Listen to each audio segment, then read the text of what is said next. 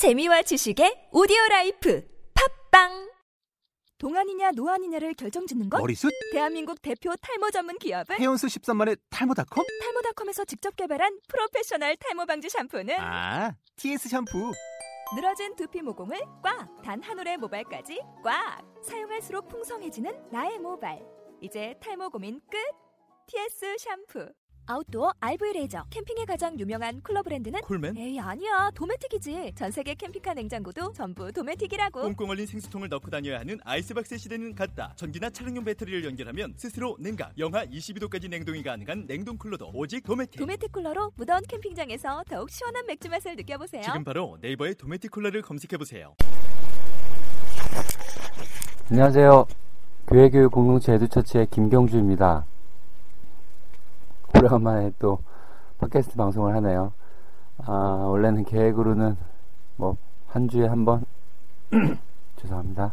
두 주에 한 번 이렇게 좀 이렇게 밀도 있게 진행을 하려고 했는데 어, 저, 저가 너무 바쁘고 정신 없다 보니까 아, 이렇게 어, 죄송스러운 마음입니다. 아, 교회교육 공동체 에듀처치는 교회학교의 변화와 혁신을 통해 교회 교육, 교회 공동체의 온전한 회복과 하나님 나라의 총체적인 구현을 위해 존재하고 그것을 소망하고 있습니다. 지난 여름 행사들을 좀 마치고 여름 수련회 공동체 훈련을 했던 후기를 남기고 이제 거의 또 한 달 만인데요. 죄송합니다. 한 달 만인데 오늘 어, 주제는 담임 목사님과 관련된 담임 목사님의 목회 철학과 교육 목회, 교육, 철학, 교회학교와의 연관성이라고 하는 주제를 가지고 좀 얘기를 해보겠습니다. 저는 이제 교사교육에 대한 그 요청이 많은데요. 수련회 일, 이월, 뭐 칠, 팔월 이때 공동체 훈련을 제외하고는 거의 다 한 구십구 퍼센트가 교사교육이고 제 하는 일 년의 교육 중에 교사교육이 제일 많은데요. 어, 담임 목사님이 참여하는 비율은 거의 일 퍼센트 정도 되는 것 같아요. 그리고 어, 교회가 규모가 커질수록 한 몇백 명 이상 되는 교회, 뭐 제가 이렇게 수학적으로 수치를 구분해 본 적은 없지만 교회 규모가 커질수록 담임 목사님이 계시는 경우는 거의 없습니다. 거의 전무할 정도입니다. 저는 그래서 오늘 교회 예, 공동체의 이제 전체 지도력, 지도자로서의 담임 목사님이 갖고 있는 어, 당신의 목회 철학 가운데 교회 학교가 얼마나 반영돼 있고 또 그 교육 목회 철학이 얼마나 이렇게 구체적으로 어, 이행 전략까지 담보된 상태로 이렇게 현존하고 있는지를 음, 좀 어, 얘기해 보려고 합니다. 왜 얘기할까요? 당연히 어, 저에게 있어서는 너무 부정적이기 때문에 그렇습니다. 있을까? 아, 저는 없다 생각하고 있습니다. 교회가 커질수록 어, 잃어버리는 거죠. 그리고 시작할 때도 과연 그걸 갖고 있을까? 시작할 때에는 어린아이들이 있거나 유초등부, 중고등부 있을 때에는 전체를 교회 전체로 이제 이렇게 포괄하면서 생각을 하니까 소중하긴 한데 성인이 늘어갈수록 아이들은 배제되는 거죠. 이제 이게 어느 정도 안정권, 백 명, 이백 명이 넘어갈수록 특히 본인이 개척을 하거나 이렇게 할 때 전체를 다 포괄하는 사역을 할 때는 몰라도 이제 부교육자를 쓸 때, 교육 전도사, 교육 목사를 쓰기 시작할 때부터는 음, 이제 이 관심에서 멀어져 가는 거죠. 자, 이제 한번 제가 한번 제가 어, 분석하는 얘기들 한번 들어보시고. 동의하시면 같은 마음을 품고 좀 어, 앞으로 좋은 만남을 이어갔으면 좋겠고요. 이견이 있거나 문제 제기할 것이 있으면 얼마든지 연락 주셔도 좋을 것 같습니다. 자, 질문 먼저 들어보겠습니다. 한국교회 사십 년, 오십 년, 육십 년 뒤에 교회 공동체의 현실이 예상이 되십니까? 그러니까 다음 세대로의 계승 이 가능하다고 생각하시는지요? 지속 가능성에 대한 질문입니다. 이런 질문은 당연히 담임 목회자, 담임 목사와의 어, 직접적인 연계성이 있습니다. 지금 한국교회가 거의 이 세대, 이 점 오 세대 담임 목사님들인데요. 대부분의 담임 목사님 연령대가 어, 빠르면 사십 대 중반, 후, 중반 이후지만 주로 오십 대 전후입니다. 주로 오십 대 초반에서 중반대로 대부분이 계세요. 그러니까 그리고 대부분의 교단의 은퇴, 어, 은퇴 시기가 칠십 세, 뭐 육십오 세도 있지만 거의 칠십 세로 많이 있기 때문에, 어, 담임 목사님들이 자기 목회 연한이, 목회 자기 사역의 시간적, 어, 연한이 주로 십오 년, 이십 년 정도 있는 거죠. 제가 이거 얘기하는 게 뭡니까? 이게, 말씀드리는 건 뭐냐면, 어, 여기에 꽂혀 있다는 겁니다. 담임 목사님의 목회, 예, 목회 철학의 범위와 그 시간적 또 한계점은 여기까지인 거예요. 그러니까 제가 관시, 제가 문제 제기하고 싶은 게 뭐냐면, 자신의 담임 목회, 은, 목회의 은퇴 이후까지, 어, 뭔가 실제적이고 구체적인 어떤, 어, 어, 전략과 목표와 어떤 사역의 방향, 내용을 가지고 있는 담임 목회자를 본 적이 없다는 겁니다.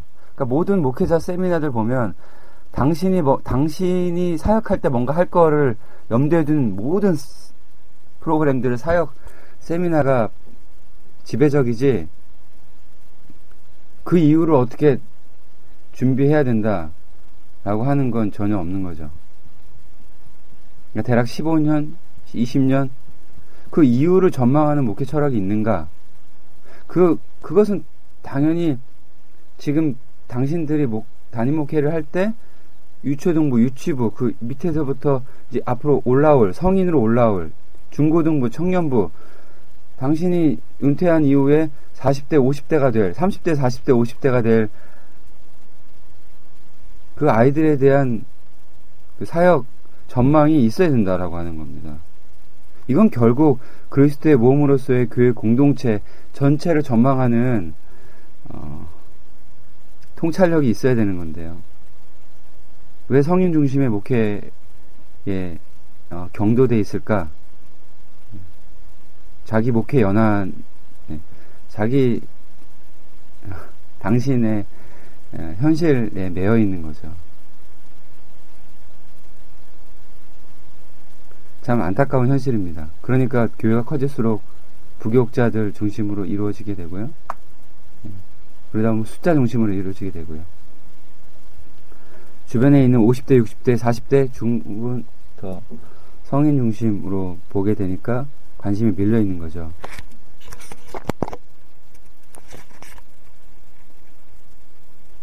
이걸 막으려면 어떻게 할 수 있습니까? 이거에 대한 대안은 뭘까요?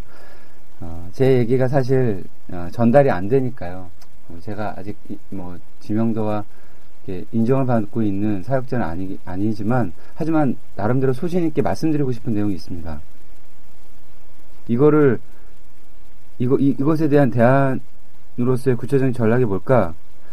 담임 목회자를 청빙할 때 교회 청빙위원회 뭐 이렇게 이렇게 있을 때 거기에 보면 뭐 학 뭐 신대원 어디 나왔고 뭐 어디를 뭐 학 학력이 뭐고 공부는 어 그러니까 했고 뭐 사역은 뭘 했고 논문이 있으면 뭘 했고 이렇게 목회 철학이 뭐고 이렇게 나와 있는데요.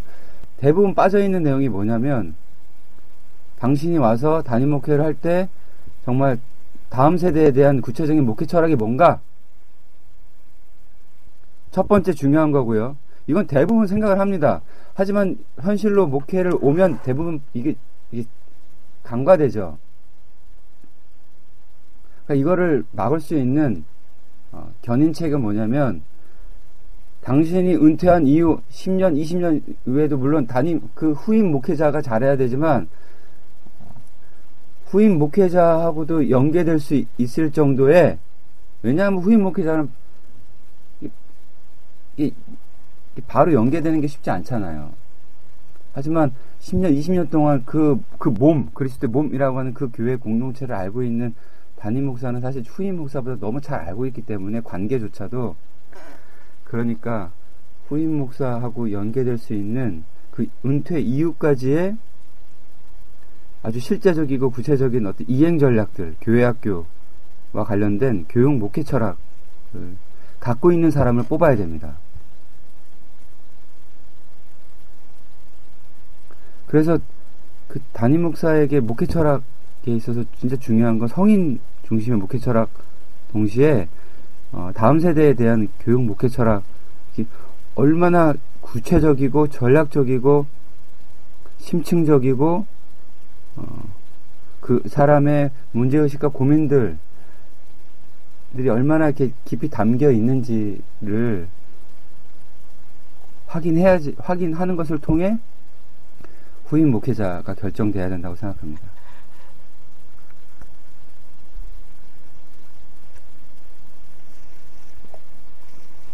되게 안타깝습니다. 담임 목사님들 지금 하시는 모습들 보면 교회 학교에 대안이 없다는 거, 거의 거의 어, 자포자기하고 있다는 거의 체념적 정서에 있기 때문에 그냥 계속 어, 좋은 부교육자가 와서 그걸 잘 살려주기를 바라고 있지 본인들의 구체적인 목회 철학은 구현되고 있지 않거든요. 교회 학교의 장애는. 그래서 담임 목사님들이 주로 관심 가질 경우가 뭡니까? 성경학교 수련회 앞두고 뭔가 주로 그때 교사 어, 헌신제를 많이 하죠.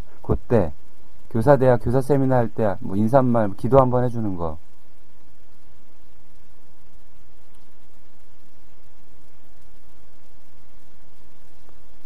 뭐가 있나요? 정말 담임 목사님이 뭐 교회 학교와 관련해서 다음 세대 관련해서 정말 이렇게 깊이 있고 애정 있고 진정성 있게 어, 반응하고 있고 관심을 두고 있는 그 구체적인 양태나 증거는 뭐가 있을까요? 그렇기 때문에 제가 사십 년, 오십 년, 육십 년 뒤에 교회 공동체, 교회 학교의 현실에 대한 질문을 계속 하는 겁니다. 당신들은 십오 년, 이십 년만 생각하지만 그 공동체는 끊임없이 삼십 년, 사십 년, 오십 년, 육십 년, 칠십 년, 팔십 년, 백 년 그 이후로 계속 갈 거거든요.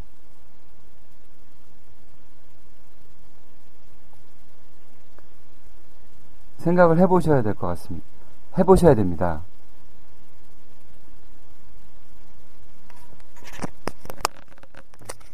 제가 가, 어, 저보다 인생과 연륜과 경험과 사역의 선배들이신 음, 담임 목사님들께 감히 아, 아니 이렇게 너무 무례하게 이렇게 말씀드릴지 모르지만 저는 어,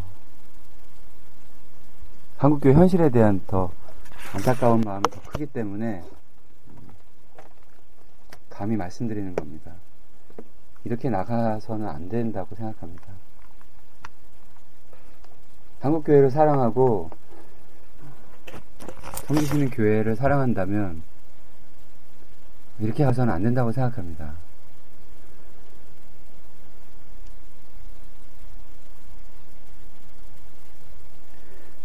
그렇기 때문에 힘든 이야기들을 할 수밖에 없는 어, 이 안타까운 구조 속에서 교회 교육 공동체 에듀처치를 섬기고 있는 저 에듀처치와 저 어, 김경주라고 하는 섬김이는 힘들고 되게 어, 부담이 되게 많지만 이런 얘기들, 이런 문제제기들, 이런 질문들을 어, 이런 비판적 성찰점들을 끊임없이 말씀드리려고 합니다. 그리고 이런 것들과 같은 문제의식을 공유하고 동감하는 분들과 조직을 만들어서 한국 교회를, 교회 학교를 변화하고 혁신하는 역할들. 교회 학교의 변화와 혁신은 교회 학교의 궁극적인 지향점으로 두지, 두고 있지 않습니다. 교회 학교의 변화와 혁신을 통해 에듀처치 소명처럼 저는 교회 공동체가 온전하게 회복되는 것. 왜냐하면 그 세대가 결국에 그 이후 세대로 연장되기 때문에 그런 교회, 교회 공동체가 온전히 회복되어지는 그리스도의 몸 된 교회 공동체가 온전하게 건강해지는 것을 통해 저는 하나님 나라의 총체적인 구현을 소망하고 있습니다. 그냥 교회 학교, 교회 교육에 메인 사역을 하고 있지 않다는 것을 말씀드리고 있습니다. 어, 오늘 이것으로 이제 오늘 이야기를 마치고 싶은데요. 담임 그리고 담임 목사님과 좀 가까이에 있는 어, 교회 학교와 연관돼 연관돼 있는 장로님, 권사님, 음, 집사님들, 좋은 목사님과 동지도 되어주시면서 서포트가 되어주시면서 좋은 음, 역할들, 좀 중요한 그런 무게 있는 역할들을 해주시면서 담임 목사님을 좀 잘 섬겨주시고 잘 일깨워주시고 일깨워준다, 이게 어색한가요? 좀 그런 마음들을 잘 합해서 섬기시는 교회들을, 교회 학교를, 교회를, 공동체를 어, 잘 섬겨나가는 아름다운 일들이 있기를 소망합니다. 이런 마음을 가지고 어, 이천십삼년 시월 팔일 스물한 번째 교회교육 공동체 에듀처치 팟캐스트 방송을 마치겠습니다. 감사합니다.